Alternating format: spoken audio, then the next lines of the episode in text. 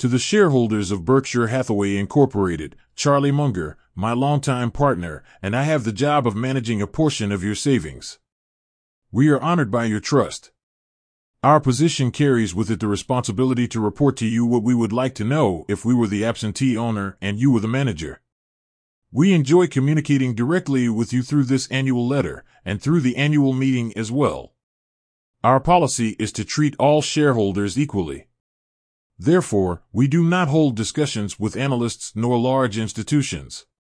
Whenever possible, also, we release important communications on Saturday mornings in order to maximize the time for shareholders and the media to absorb the news before markets open on Monday. A wealth of Berkshire facts and figures are set forth in the annual 10K that the company regularly files with the SEC and that we reproduce on pages K1 to K119. Some shareholders will find this detail engrossing, others will simply prefer to learn what Charlie and I believe is new or interesting at Berkshire. Alas, there was little action of that sort in 2021. We did, though, make reasonable progress in increasing the intrinsic value of your shares. That task has been my primary duty for 57 years. And it will continue to be. What you own. Berkshire owns a wide variety of businesses, some in their entirety, some only in part. The second group largely consists of marketable common stocks of major American companies. Additionally, we own a few non-U.S. equities and participate in several joint ventures or other collaborative activities. Whatever our form of ownership, our goal is to have meaningful investments in businesses with both durable economic advantages and a first-class CEO. Please note particularly that we own stocks based upon our expectations about their long-term business performance and not because we view them as vehicles for timely market moves. That point is crucial. Charlie and I are not stock pickers, we are business pickers. I make many mistakes.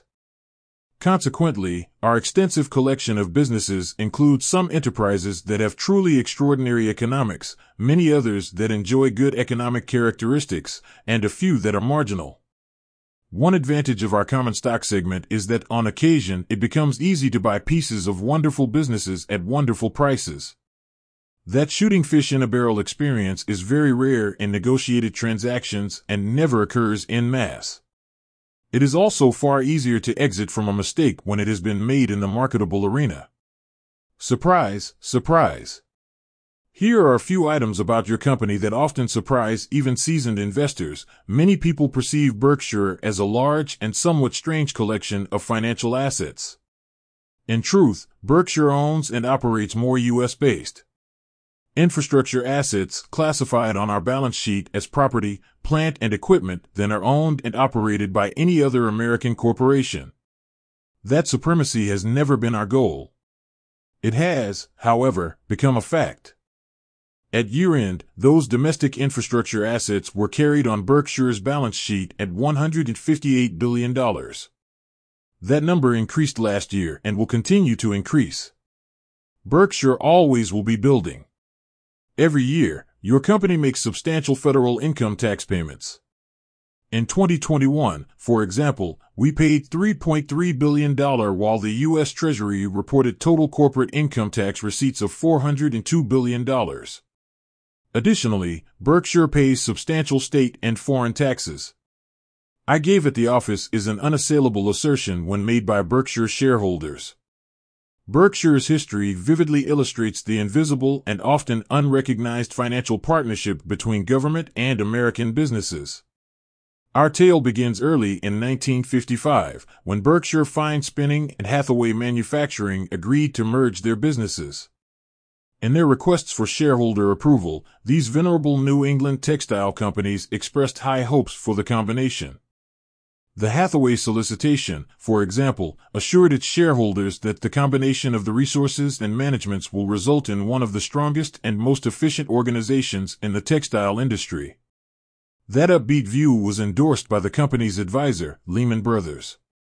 I'm sure it was a joyous day in both Fall River and New Bedford when the union was consummated.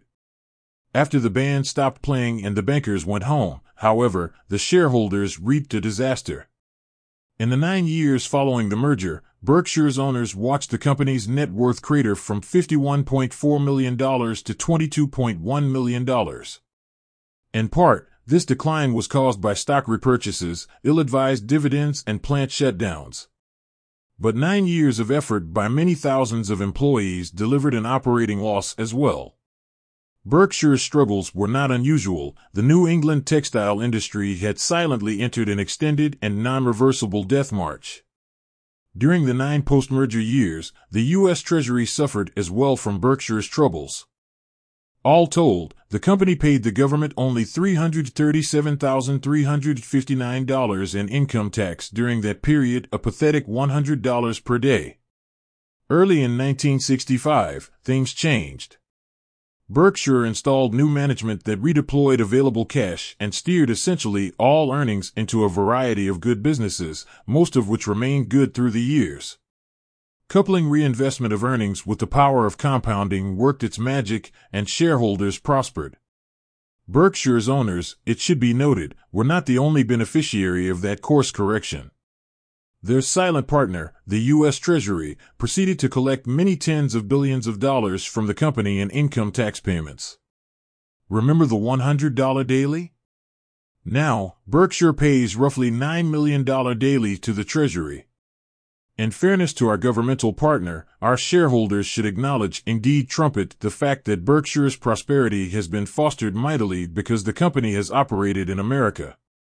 Our country would have done splendidly in the years since 1965 without Berkshire.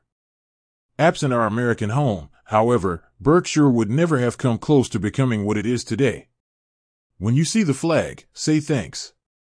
From an $8.6 million purchase of National Indemnity in 1967, Berkshire has become the world leader in insurance float, money we hold and can invest, but that does not belong to us. Including a relatively small sum derived from life insurance, Berkshire's total float has grown from $19 million when we entered the insurance business to $147 billion. So far, this float has cost us less than nothing.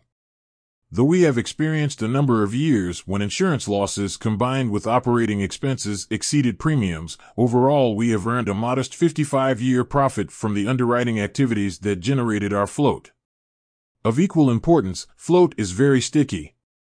Funds attributable to our insurance operations come and go daily, but their aggregate total is immune from precipitous decline. When it comes to investing float, we can therefore think long term. If you are not already familiar with the concept of float, I refer you to a long explanation on page A5. To my surprise, our float increased $9 billion last year, a buildup of value that is important to Berkshire owners though is not reflected in our GAAP presentation of earnings and net worth. Much of our huge value creation in insurance is attributable to Berkshire's good luck in my 1986 hiring of Ajit Jain. We first met on a Saturday morning, and I quickly asked Ajit what his insurance experience had been. He replied, none. I said, nobody's perfect, and hired him. That was my lucky day. Ajit actually was as perfect a choice as could have been made. Better yet, he continues to be 35 years later. One final thought about insurance. I believe that it is likely, but far from assured, that Berkshire's float can be maintained without our incurring a long-term underwriting loss. I am certain, however, that there will be some years when we experience such losses, perhaps involving very large sums. Berkshire is constructed to handle catastrophic events as no other insurer, and that priority will remain long after Charlie and I are gone. Our four giants. Through Berkshire, our shareholders own many dozens of businesses. Some of these, in turn, have a collection of subsidiaries of their own. For example, Marmon has more than 100 individual business operations, ranging from the leasing of railroad cars to the manufacture of medical devices. Nevertheless, operations of our big four companies account for a very large chunk of Berkshire's value. Leading this list is our cluster of insurers. Berkshire effectively owns 100% of this group, whose massive float value we earlier described. The invested assets of these insurers are further enlarged by the extraordinary amount of capital we invest to back up their promises. The insurance business is made to order for Berkshire. The product will never be obsolete, and sales volume will generally increase along with both economic growth and inflation.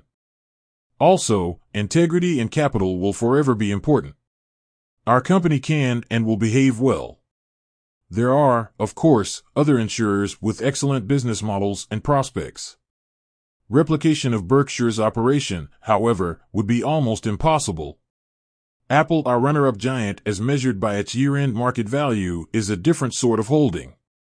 Here, our ownership is a mere 5.55%, up from 5.39% a year earlier. That increase sounds like small potatoes. But consider that each 0.1% of Apple's 2021 earnings amounted to $100 million. We spent no Berkshire funds to gain our accretion.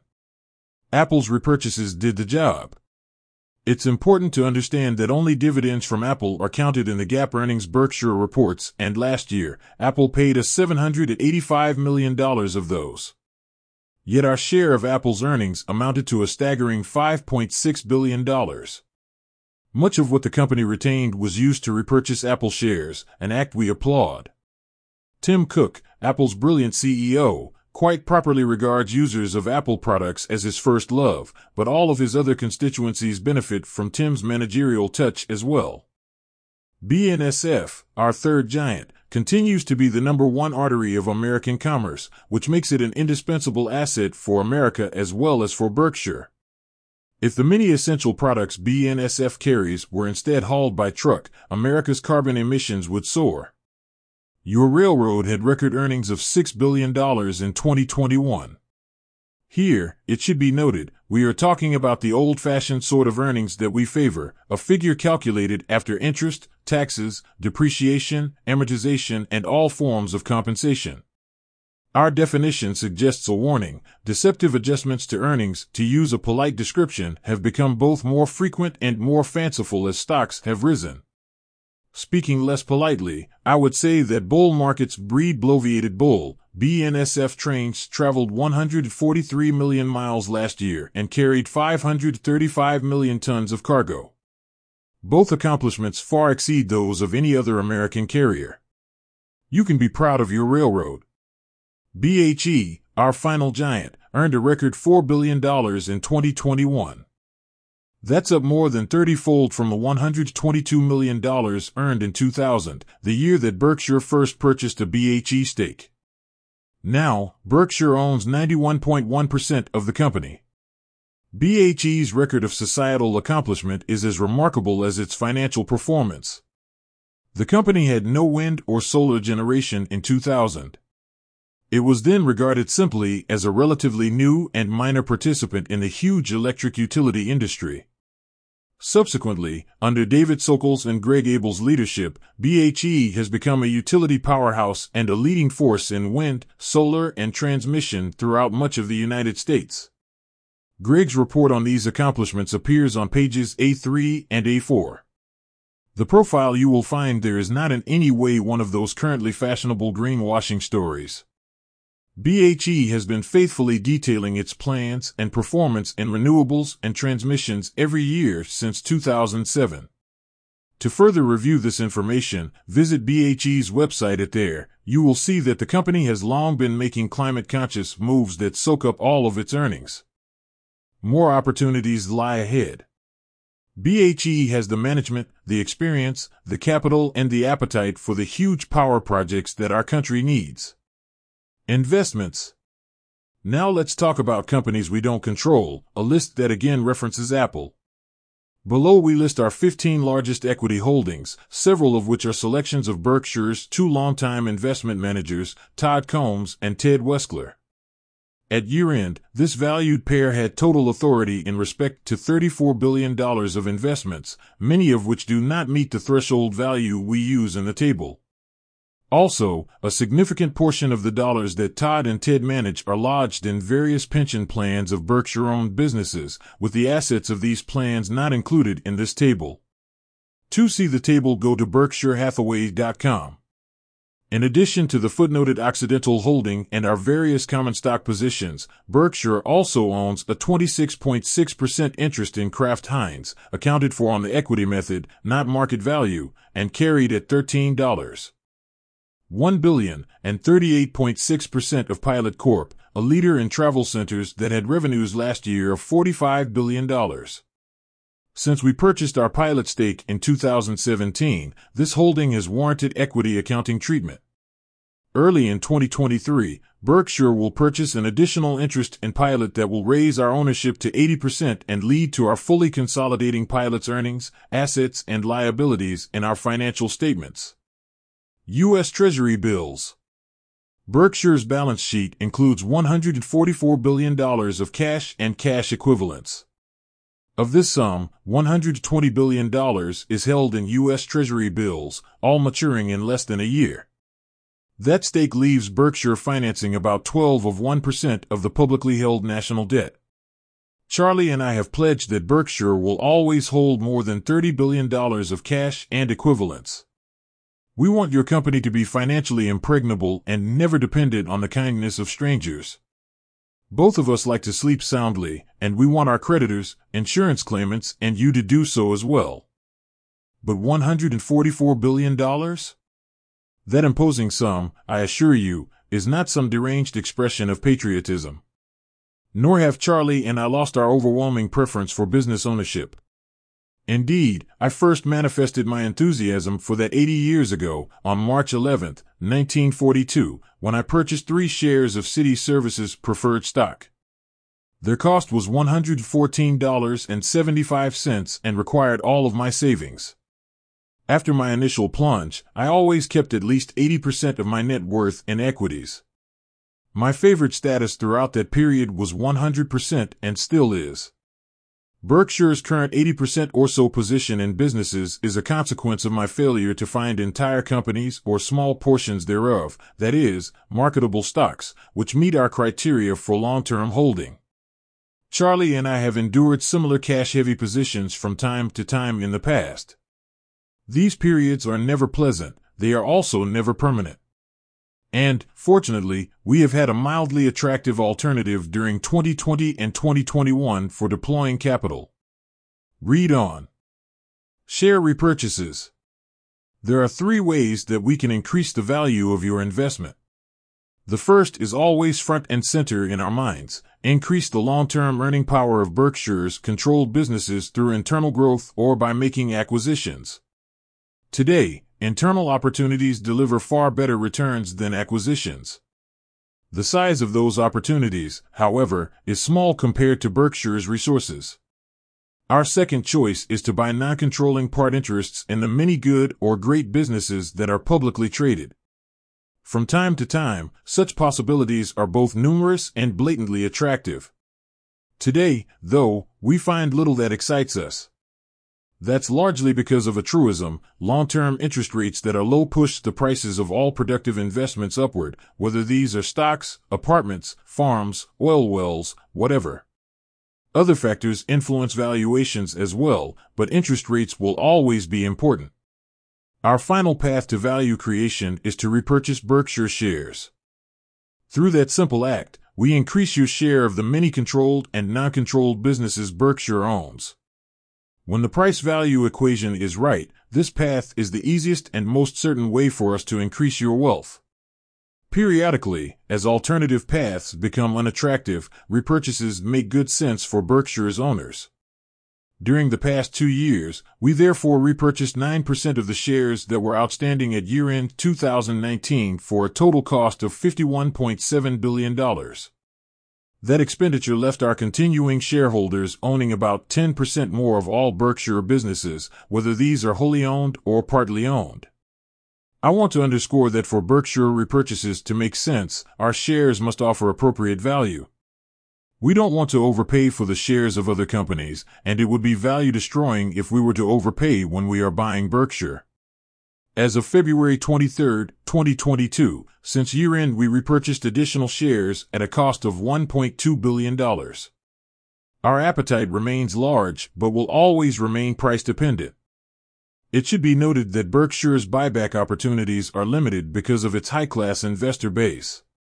If our shares were heavily held by short-term speculators, both price volatility and transaction volumes would materially increase. That kind of reshaping would offer us far greater opportunities for creating value by making repurchases. Nevertheless, Charlie and I far prefer the owners we have, even though their admirable buy and keep attitudes limit the extent to which long term shareholders can profit from opportunistic repurchases. Finally, one easily overlooked value calculation specific to Berkshire, as we've discussed, insurance float of the right sort is of great value to us. As it happens, repurchases automatically increase the amount of float per share. That figure has increased during the past two years by 25%, going from $79,387 per share to $99,497, a meaningful gain that, as noted, owes some thanks to repurchases. A wonderful man and a wonderful business. Last year, Paul Andrews died. Paul was the founder and CEO of TTI, a Fort Worth based subsidiary of Berkshire. Throughout his life, in both his business and his personal pursuits, Paul quietly displayed all the qualities that Charlie and I admire. His story should be told. In 1971, Paul was working as a purchasing agent for General Dynamics when the roof fell in. After losing a huge defense contract, the company fired thousands of employees, including Paul. With his first child due soon, Paul decided to bet on himself, using $500 of his savings to found Textronics. The company set itself up to distribute small electronic components, and first year sales totaled $112,000.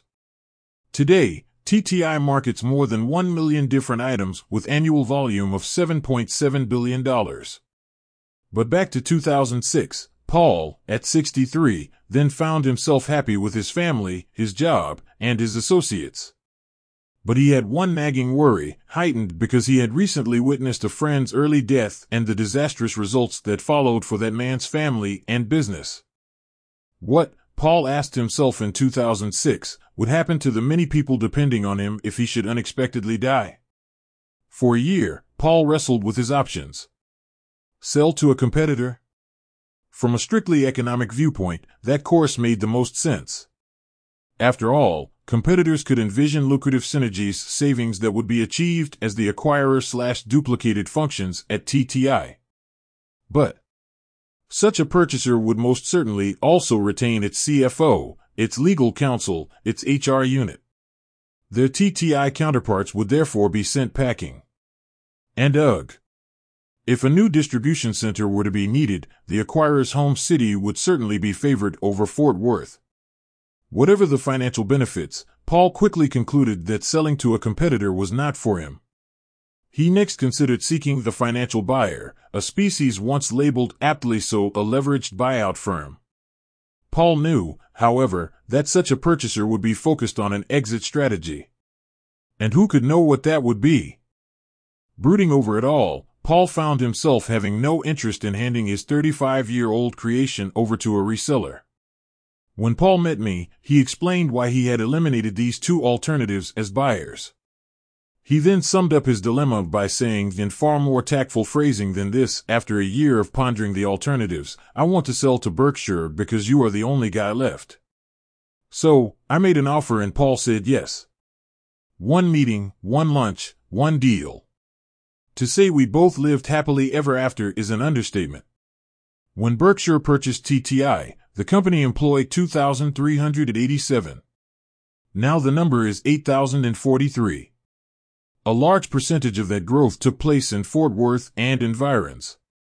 Earnings have increased 673%. Annually, I would call Paul and tell him his salary should be substantially increased. Annually, he would tell me, we can talk about that next year, Warren, I'm too busy now. When Greg Abel and I attended Paul's memorial service, we met children, grandchildren, longtime associates, and John Roach, the former CEO of a Fort Worth company Berkshire had purchased in 2000. John had steered his friend Paul to Omaha, instinctively knowing we would be a match. At the service, Greg and I heard about the multitudes of people and organizations that Paul had silently supported. The breadth of his generosity was extraordinary, geared always to improving the lives of others, particularly those in Fort Worth. In all ways, Paul was a class act. Good luck, occasionally extraordinary luck, has played its part at Berkshire.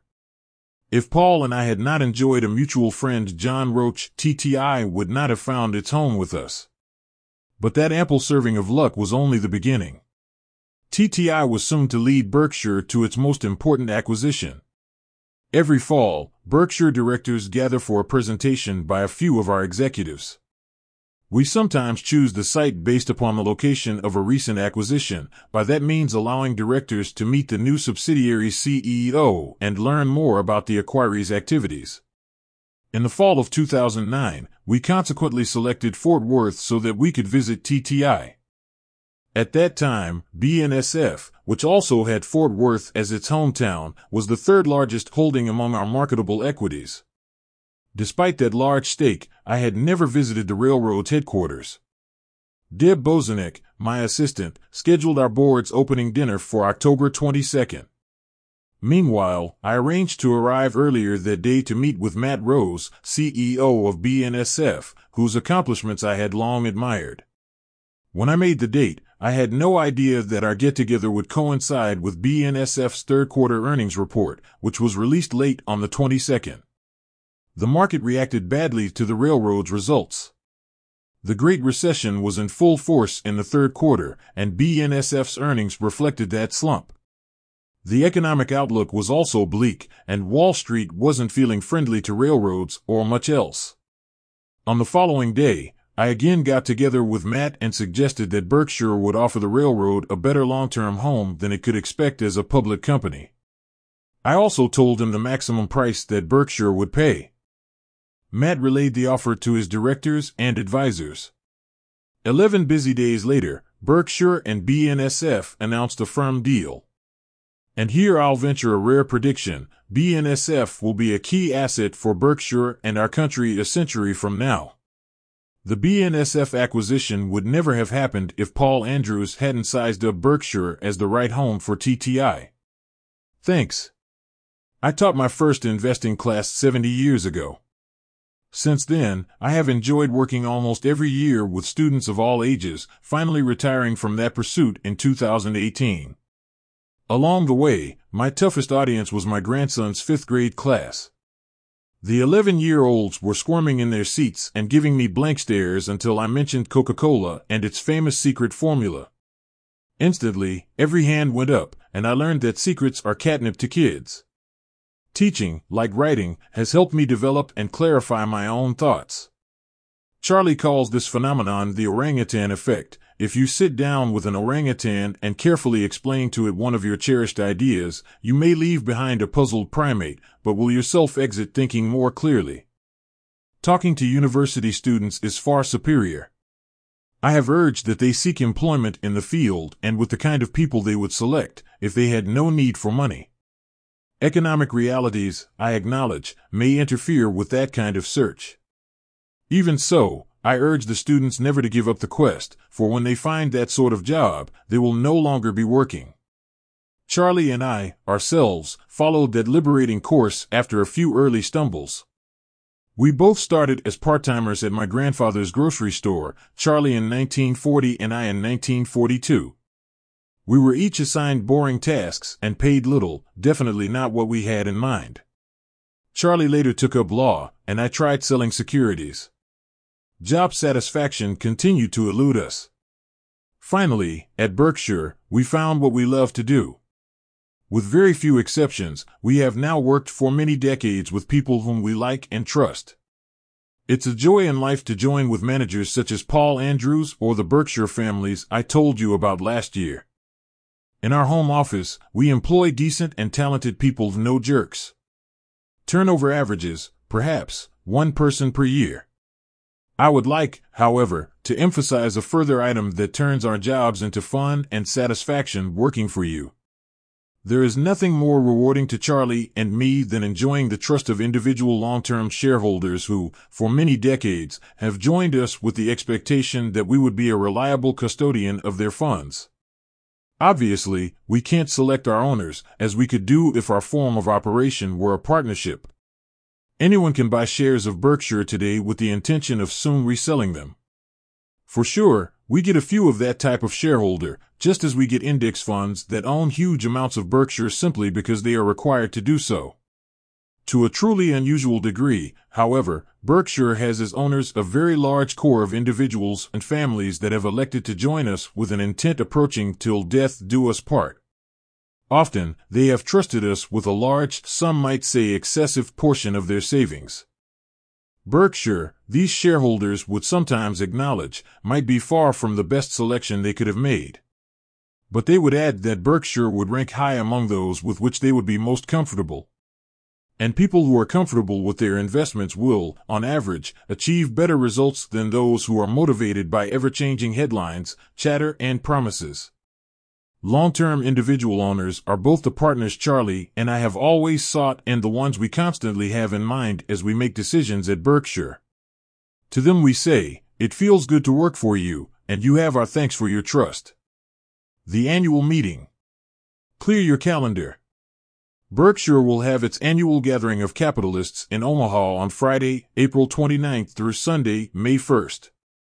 The details regarding the weekend are laid out on pages A1 and A2. Omaha eagerly awaits you, as do I. I will end this letter with a sales pitch. Cousin Jimmy Buffett has designed a pontoon party boat that is now being manufactured by Forest River, a Berkshire subsidiary. The boat will be introduced on April 29th at our Berkshire Bazaar of Bargains. And, for two days only, shareholders will be able to purchase Jimmy's masterpiece at a 10% discount. Your bargain hunting chairman will be buying a boat for his family's use. Join me. February 26, 2022 Warren E. Buffett, Chairman of the Board.